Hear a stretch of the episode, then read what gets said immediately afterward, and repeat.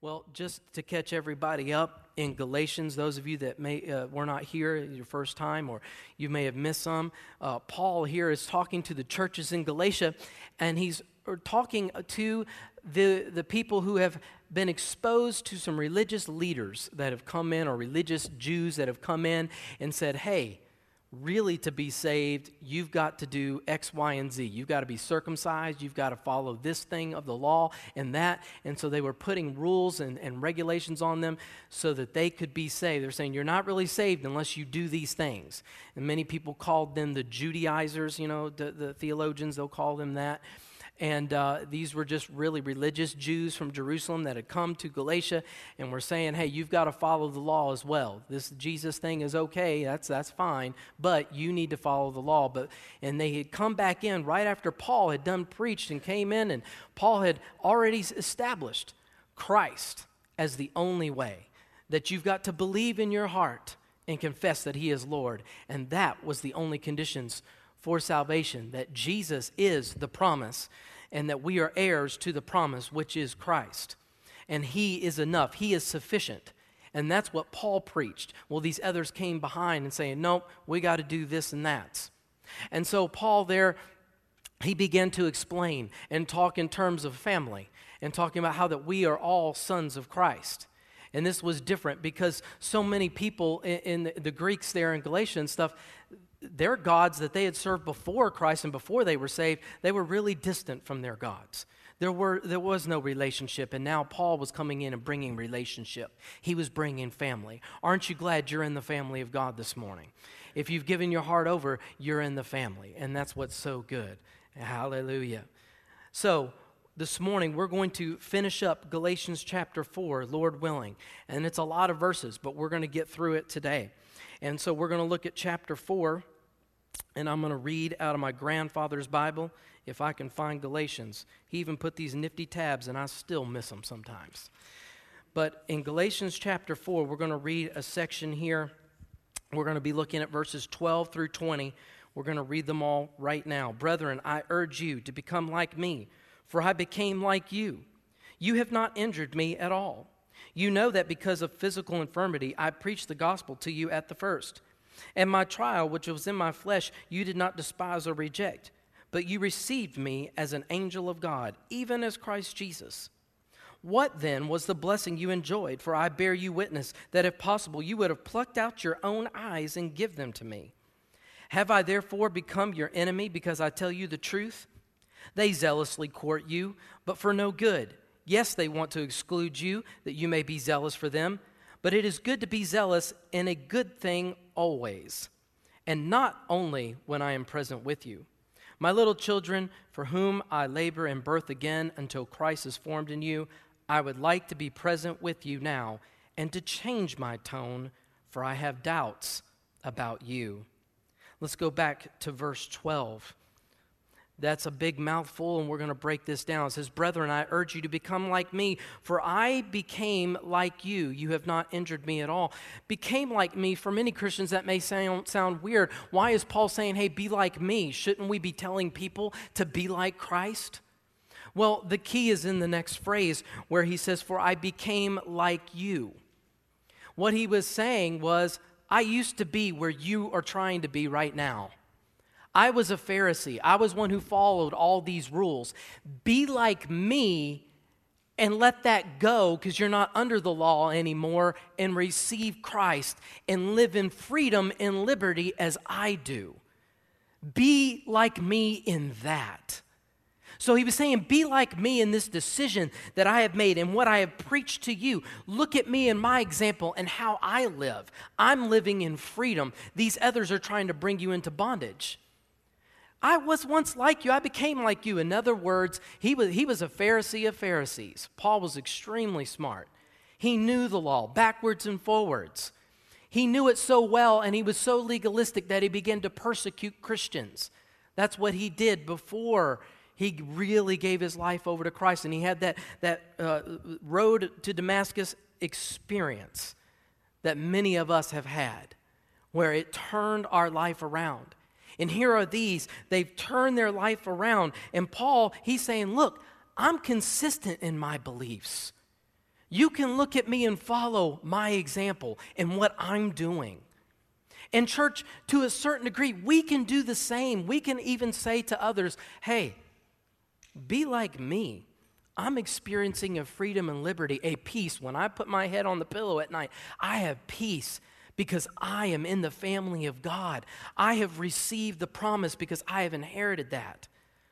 All Christians should be able to say to others, Be like me. John Stott said this All Christians should be able to say something like this especially to unbelievers, namely that we are so satisfied with Jesus Christ, his freedom, joy, and salvation that we want other people to become like us.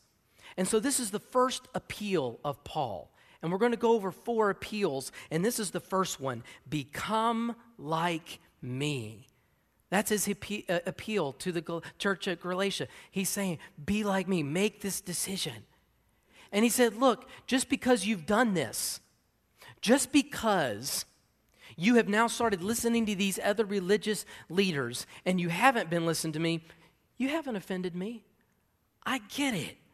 You haven't injured me. That's what he meant by saying, You haven't injured me. You haven't offended. I'm not offended. I'm just trying to get you to see because he's been, and we talked about Paul's tone here in the Galatians. He had to, he got a little rough here and there. He got some sarcasm in there. He showed how upset he was at this because these individuals have come in and they've come behind him and undone a lot of the work that he did, how he labored.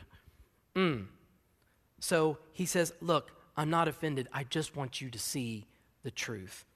The second of Paul uh, Paul appeals was remember how you used to respond to me. That's the second appeal of Paul. We see this in verse 13 through 16. You know that because of physical infirmity, I preached the gospel to you at the first, and my trial, which was in my flesh, you did not despise or reject, but you received me as an angel of God, even as Christ Jesus. What then was the blessing you enjoyed? For I bear you witness that if possible, you would have plucked out your own eyes and given them to me. Have I therefore become your enemy because I tell you the truth? This is awesome. Paul apparently, not this part, but that Paul apparently, he had a physical infirmity at the time when he was with them. Matter of fact, it what, it's what caused him to stay so long with them. And we know, and we don't know too, too much from theologians, though, connected that in Acts, I believe it's chapter 14, when he was in uh, South Galatia in the city of Lystra, he was stoned there and he was injured badly. Paul suffered a lot of persecution from a lot of these religious leaders that have been coming in here and talking. So, because of that injury, it's, theologians believe that he stayed longer and stayed with the Galatians more than he probably would have. So, that's what he means by here. He said, You know that because of the physical infirmity, I preached the gospel to you at the first. I was here at first and I stayed, I had to stay because of my infirmity, and you received me even though I was infirm, which was not part of the culture of the day per se. If you were weak, you weren't listened to out in the markets. You weren't listened to. If you weren't strong, you didn't have a good voice. You weren't able to do, you know, but these people received Paul and the message that he brought. Why? Because, church, it was a message of hope. We serve a God of hope. I have hope in Christ Jesus. That's not some wishy washy thing. Hope is faith in the future tense. I have a hope in Christ. Look, I hope, and I said this before, I really, really hope, and today's the season one the Redskins win. I really do. I hope they do. But that's not the kind of hope Paul talks about. I've already said, I came in this morning, I told Rob, you know, uh, our lead guitarist, I said, look, they're going to lose. He's like, oh, be positive. I'm like, look, if I just come into it thinking they're going to lose every game, and then when they win one, I'll be happy. I'll be like, oh, it wasn't something I expected, you know? They're 10 point underdogs today. They're going to lose, okay? That's my hope. I hope they win.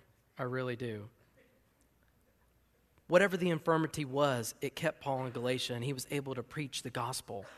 And he said, My trial that was in my flesh, you didn't despise or reject. You didn't do that. You didn't reject me. As a matter of fact, you embraced me so much that you would have plucked out your own eyes and given it to me if it would have helped me. That's pretty powerful. So, what he was saying there is that we have a bond.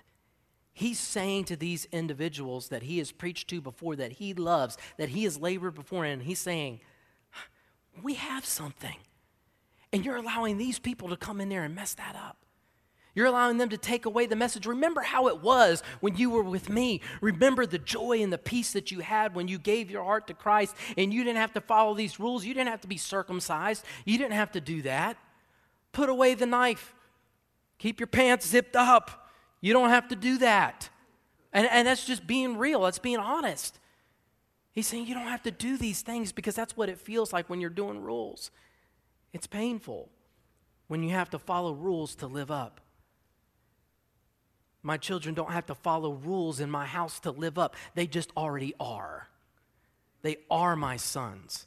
I have a daughter. They are my children. It's not something that they do, it's something that they were born with. And God says we are adopted in and we're heirs. Hallelujah. Paul wasn't rejected. He's saying we were good before, no better than good. Listen, I'm not your enemy because I tell you the truth. In verse 16, he says, Have I therefore become your enemy because I tell you the truth?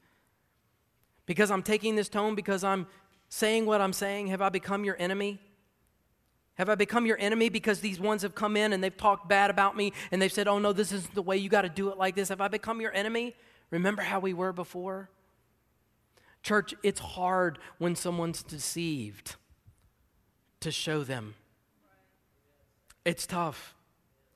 The third appeal of Paul beware of the affection the legalists show you. Verse 17 and 18, they zealously court you, but for no good reason. Yes, they want to exclude you that you may be zealous for them, but it is good to be zealous and a good thing always. You know, in other words, not only when I'm present with you, you've got to be zealous for the good things, not, not for this. They're zealously courting you for no good. Paul will admit that the legalists were zealously going after the Galatians. He's admitting, saying, Look, I know they've given you all this attention. They've come. Legalism often comes wrapped in a cloak of love. Oh, I'm, this is for your benefit. You know, this is for your concern because if you do X, Y, and Z, it's just going to be so much better. Well, not necessarily. What are the, what's the motivation? You know, many cults that are out there they use love bombing. Have you ever heard of that? Love bombing? It's where they all they go they get somebody, you know, one person, get them excluded from the group, get them out there. That's what these were zealously courting you and pulling you out. And they want to just show them all this stuff and give them all this attention. It's like a sales pitch. If it feels like a sales pitch, church, go the other direction. It's kind of like those phone calls that come to my phone. The vast majority of them are sales calls. I can't believe how many of them I get 1 800 service and all these things. And they come and they just ring my phone all the time. I don't even bother answering. Just all these numbers, all these out of state numbers, and they're calling all the time. The enemy will call on you all the time to follow rules. He will ring that number all the time. He will hit you where you know you're weakest and say, See, you're not living up, you're not measuring up. That's how he comes. That's how he comes to attack. That's what he does. He says, Oh, you're not measuring up, so you better do this, you better do that. And he'll get you on that to make you think that you're not good in the eyes of God, that you're not acceptable to him. If you believe in your heart that Jesus rose from the dead and you confess him as Lord, you are acceptable to God. You are stamped with his approval. Amen. The fourth appeal I love you like a father. Please listen to me. He says this here in verse 19 My little children, for whom I labor in birth again until Christ is formed in you, I would like to be present with you now and to change my tone, for I have doubts about you. Look at this here. He says, I have my doubts, but I, I, I want to be present with you to change my tone. What, what is he meaning? What's he saying there? He's saying, Look, this seems harsh what I'm saying and how I'm saying some of these things. I want to be with you so you can see me, so I can plead with you. Because you know what? I look at you like, like you're my spiritual children. That's how I see you, the bond that we have. I taught you so much and you responded it to it and you came into the fold. You came in and you accepted Jesus as your Lord and Savior. And you're like, you're in the family and I feel responsible for you. I wish I could be with you so I could change my tone and you could see how earnestly that I want you to see this. To not be giving into the rules, but to understand that grace is all you need. My grace is sufficient. That's what the scripture says. Paul said another, my grace is sufficient for you. I mean, that's awesome. His grace is all that we need. He says, My little children, whom I labor in birth again. Paul felt like because he had gone before and he had labored, teaching them, showing them. And he, and he was comparing it to like birthing a child, like, like I'm birthing all these spiritual sons and daughters right here before my eyes, and I'm laboring. And he's saying, I'm laboring again. I'm toiling for you. Hey, you shouldn't have to go into labor twice for the same child, right? You're supposed to only have one labor. You know. Now, you have many labor pains. Within that labor, I'm just saying you have one labor. And, you know, I have four children, and I was there with my wife through all four and all of the, the, the labor. And, uh, you know, after each one, I'm looking at my wife, and she is just radiating. Despite all the pain, it doesn't matter. Paul, it didn't matter to him once he heard that his spiritual sons and daughters were being pulled away from the truth, he was going into labor again. He didn't care. And he probably would have done it again if he needed to. An appeal to them to change. Church, one of the hardest things, though, is when someone is deceived and has been deceived and been duped to change their mind. How many here can say you tried to change somebody's mind who was deceived? Something that you knew 100% was true, so you know what I'm talking about. It is not easy. It is not easy. And you sit there and you try to talk, and it's like, okay, you're not hearing me. You're not hearing me. The only thing you can do, and this is why Paul, through all of these chapters and these verses, he's pulled out all these examples, these comparisons, these metaphors, all of this stuff is to get them to see, and maybe they'll see it in one of them. Just one of the examples.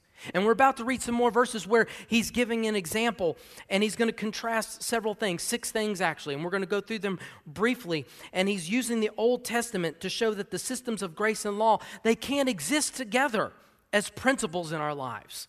It's one or the other. They can't exist together. And here, before we get into this, I, I, need to set this up because in Genesis, Abraham was married to Sarah. And see, everybody Abraham was Father Abraham. We are all descendants of Abraham.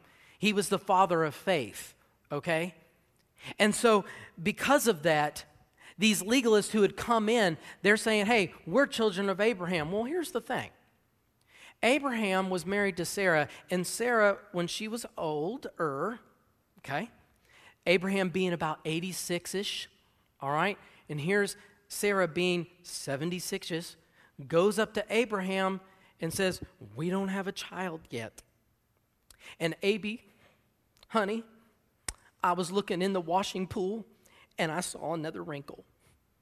I'm not getting any younger. And then I saw some more hair growing out my ear. No, I'm kidding. But she was like, Hey, why don't you take Hagar, my maidservant? You take Hagar because I'm getting old and I, I God promised you a child and promised us that we'd have this child and, and, and you would be great and all this and our descendants and blah, blah, blah, blah, blah, but it ain't happening, Abby. I need you to go ahead and take Hagar as a wife and produce a son. So, what does Abraham do? He takes Hagar and he has a son. And the son is Ishmael. Now, look, this is a different culture. This is a different time. Now, that, that's strange in our day, but that's what happened.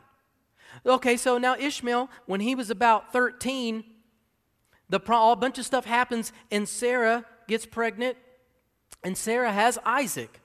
Now, after Isaac was weaned, all right, about two or three years later, when he's weaned, some stuff happened, and Sarah's looking at Ishmael, and she's not happy. And she says, I want him and Hagar out of here. Abraham's grieved, but he goes to the Lord, and the Lord tells Abraham, No, listen to Hagar. it's, or listen to Sarah, it's my will for Hagar and Ishmael to leave. I will take care of them and bless them. Do not worry. So he sends them off with a skin of water and something else, some other little thing. He didn't give them a donkey, he didn't give them a camel, he didn't give them nothing. He gave them those two things and left. Now that may seem brutal to you, but you know what? In that where they were, in the area where they uh, and how they were, it wouldn't have mattered how he sent them out. He could have sent them with all kinds of things. The only way they were going to survive was God. And because he was a, the father of faith, and he had the faith, and he knew, and God spoke to him, he said, Send them on. He sent them on, and he knew God was going to take care of them.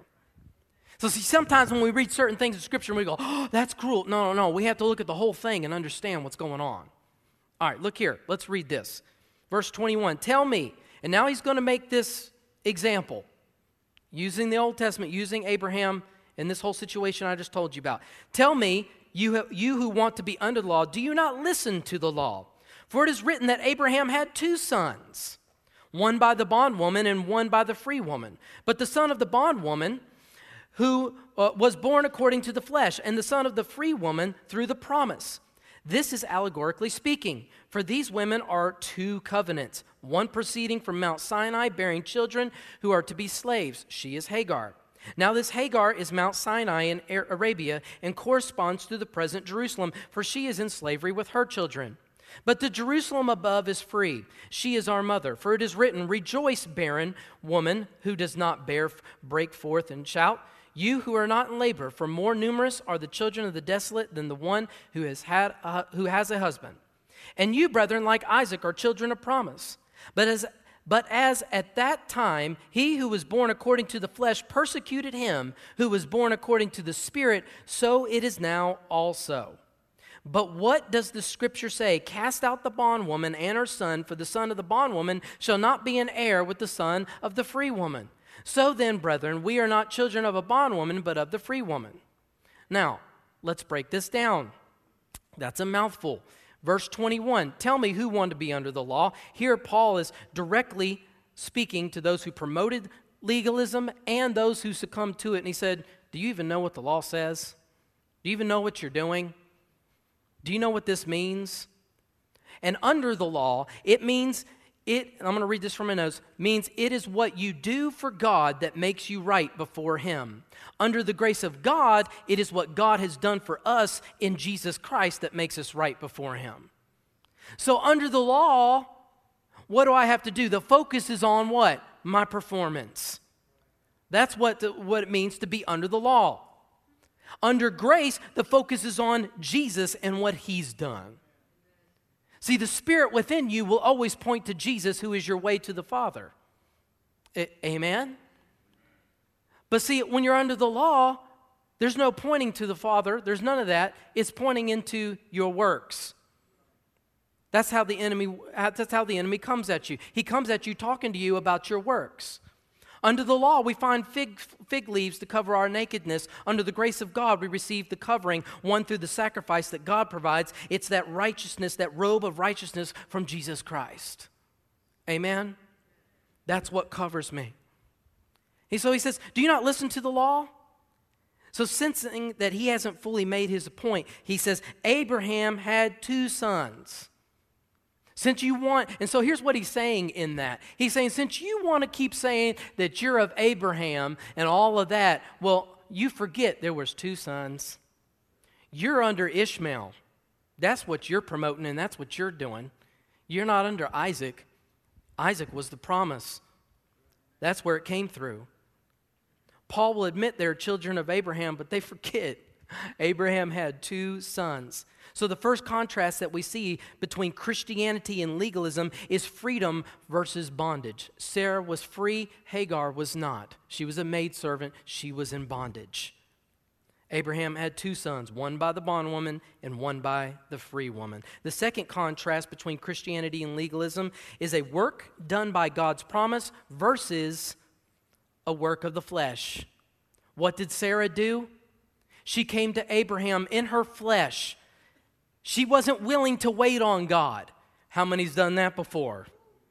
Where we weren't willing to wait on God. We put it at His feet, we go and we ask God for wisdom, and then we step out and we just try to make it happen. Now, God wants us to put some action to our faith. There's no, there's no problem with that. There's no problem. But sometimes when we don't see it happening like it should, we get depressing. And we'll press and we'll press. And then we'll go before God God, why isn't it happening? Uh, and we start worrying. But God, when He promises you something, it's so. That's faith. See, God had promised to Abraham, and Abraham believed, but here comes Sarah. It's a work of the flesh, giving Hagar to Abraham. So that's the second contrast that we have a work done by God's promise versus a work of the flesh. Who's the promise? Jesus. He is the promise. Warren Wiersbe said this legalism does not mean the setting of spiritual standards. It means worshiping these standards and thinking we're spiritually spiritual because we obey them. It also means judging other believers on the basis of these standards. If you find yourself, hear me, church, if you find yourself very judgmental and you're looking at others and comparing yourself to others, you might be a legalist. You know how Foxworthy, you said you might be a redneck? Well, you might be a legalist. Next week, we'll do a little more of that and we'll play You Might Be a Legalist, okay? We'll, we'll, we'll go, we'll go through that. But see, you know, if you're looking and you're just, well, they did that. I'm, that's sin. Oh my goodness, that's wrong. There's no way they should have been looking at that material and watching that. I can't believe they did that, you know. And see, we get into that judgment. What does the scripture say? We work out our own salvation, right? With fear and trembling. Verse 25 Now this Hagar is Mount Sinai in Arabia and corresponds to the present Jerusalem, for she is in slavery with her children, but the Jerusalem above is free. The third contrast between Christianity and legalism is this first century Jerusalem versus the New Jerusalem. The first century Jerusalem was in bondage. That's what he's saying here. They were occupied by Rome. So he's saying to them, hey, you are, you are of this. The present corresponds to the present Jerusalem. Hagar, you're of Hagar, and you correspond to the present Jerusalem. But see, the Jerusalem above is free. In the end, in the culmination of God's kingdom, He's going to set up the new earth, the new Jerusalem, it says here. The new heaven, the new earth, on the earth here, the new Jerusalem. Amen? I got one yeah. Amen? The New Jerusalem is free, church. The fourth contrast between Christianity and legalism many more versus many. What does that mean? Let's look at it. Verse 27 Rejoice, rejoice, barren woman who does not bear. Break forth and shout, you who are not in labor, for more numerous are the children of the desolate than of the one who has a husband. Paul's quoting from Isaiah 54, verse 1. And he's referring to the time where the Jews who were in exile were coming back. They're going to come back. Because see, they were they were captured. That's during the time there, and the Babylonians had come in and taken them. And so Isaiah's prophesying, and he's saying, "Look, hey, they're coming back." The comparison here is that the new covenant, which is through Jesus, will have many more followers than the old covenant. The old covenant is the present day Jerusalem. And we can see that. These religious ones who came in there just trying to deceive the Galatians, the thing is, is those that even today, we can see it now today, those that follow the law and those that don't, the ones that don't, there's Christianity in the world, numbers wise, just dwarfs them. I, I mean, in the first century, Christianity spread like wildfire. Even though they were burned at the stake, fed to lions, stoned to death, all kinds of things. But yet, Christianity grew. Why? Because we serve the one true Almighty God. And Jesus was enough. And His grace empowered them despite staring death in the face. Look, what does that mean for us today? What you're going through, even though it may look as awful as staring death in the face, it may even look that bad. Trust in God. Trust in God and what He's promised. The fifth contrast between Christianity and legalism is persecuted versus persecuting. In, in verse 28, it says, He who was born according to the flesh, Ishmael, okay, persecuted him who was born according to the Spirit. So it is now also. If you go back and you look in Genesis, once Isaac was weaned, they had a celebration, and Ishmael mocked him. Ishmael mocked. That's when Sarah, right after that, said, Uh uh-uh, uh I want him out. I want him out. See, what we think is cruel is it, God knows. He sees the heart, He understands, and He knows what's going on. And so here he says, Paul brings this up. He's saying, persecuted him who was born according to the Spirit. Those who were under the law stoned, literally stoned the early Christians for their beliefs. That's persecution. And those who are the legalists, they will persecute those who are free. I've been in their houses. I've sat there before. I've listened to it. And they're well, da, da, you know, and they just, you know. They've come up to my father before because he said something down here down front and mentioned grace at church. And they come in, well, you didn't say this and you didn't say that. They might get the wrong idea. He's like, I didn't say that. They twist and they do it. They've been doing it for years. Amen. They've definitely done it to me, Lord knows. And you can't tell them. You can't tell them. You can try. Here, Paul is doing it. I, I, I, you know, I don't know what the results are. I just hope that Paul and his appeals and the contrast that he made and what he's telling them to do, that some of them took it to heart and went back to what Paul preached. They went back to their first love. David Guzik says this The legalists, represented by Ishmael, have always persecuted true Christianity, represented by Isaac. As we walk in the glory, in the freedom, in the miraculous power of this new covenant, we should expect to be mistreated by those who don't.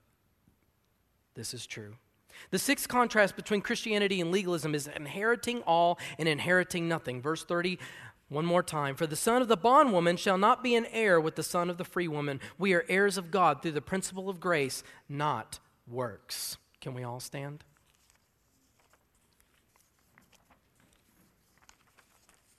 We are heirs through grace, not works.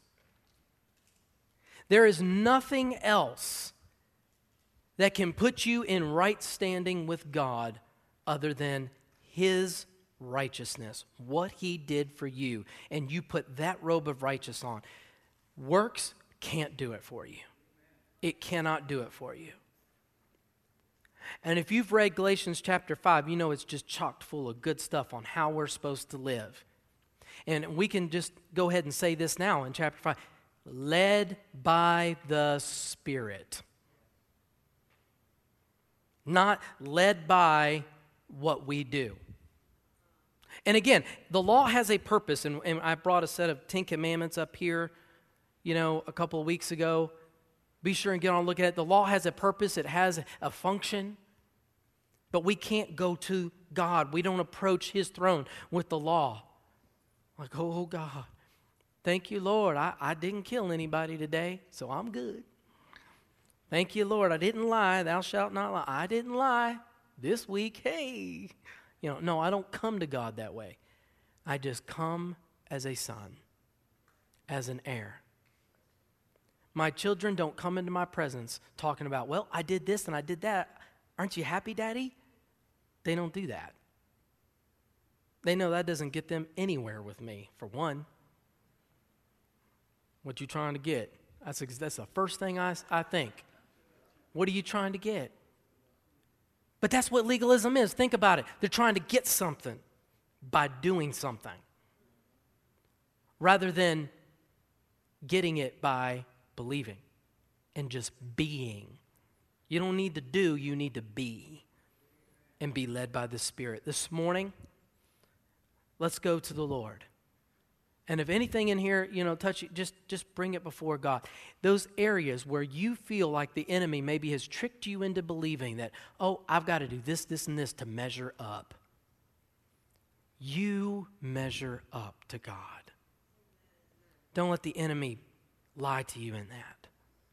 This morning, I feel that so strong, just like we had that there before the service about the burdens and laying that down. I feel it so strong not to allow the enemy to dupe you into believing you are something else other than a son in the house. Let's bring that before the Lord. Father, right now, Lord, we thank you for your presence that's here in this place, first of all. But Lord, I thank you that your grace is enough. Your grace is sufficient for me. Lord, we trust in you. We don't trust in works. Lord, I thank you that I'm accepted. I thank you that I'm forgiven. I thank you that I'm sealed. I thank you that I'm a son, that I am an heir in the family of God. Lord, I thank you for that, Lord. And Lord, I thank you that as I go here today, that nothing, I say and decree and declare that nothing will change my mind from that proclamation that I am a son and I am accepted in your sight.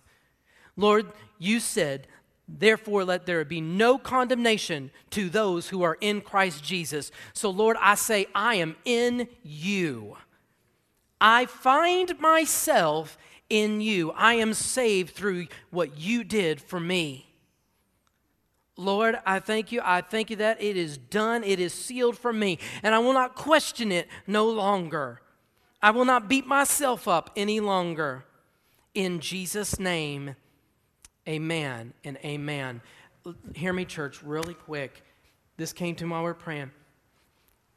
The enemy wants to get you out of who you are so you can't help somebody else come into the family. See, that's his goal. If he gets you messed up and torn up enough, thinking you don't measure up, you won't have the, the confidence to be able to help somebody else. You won't have the, this being led by the, you're not being led by the Spirit. Why? Because you're all torn up thinking you're not good enough and you're trying to do good work so that you can make up for the wrongs you've done. There's nothing you can do to make up for the wrongs you've done. Jesus is the only thing that makes it all up. Amen. Amen.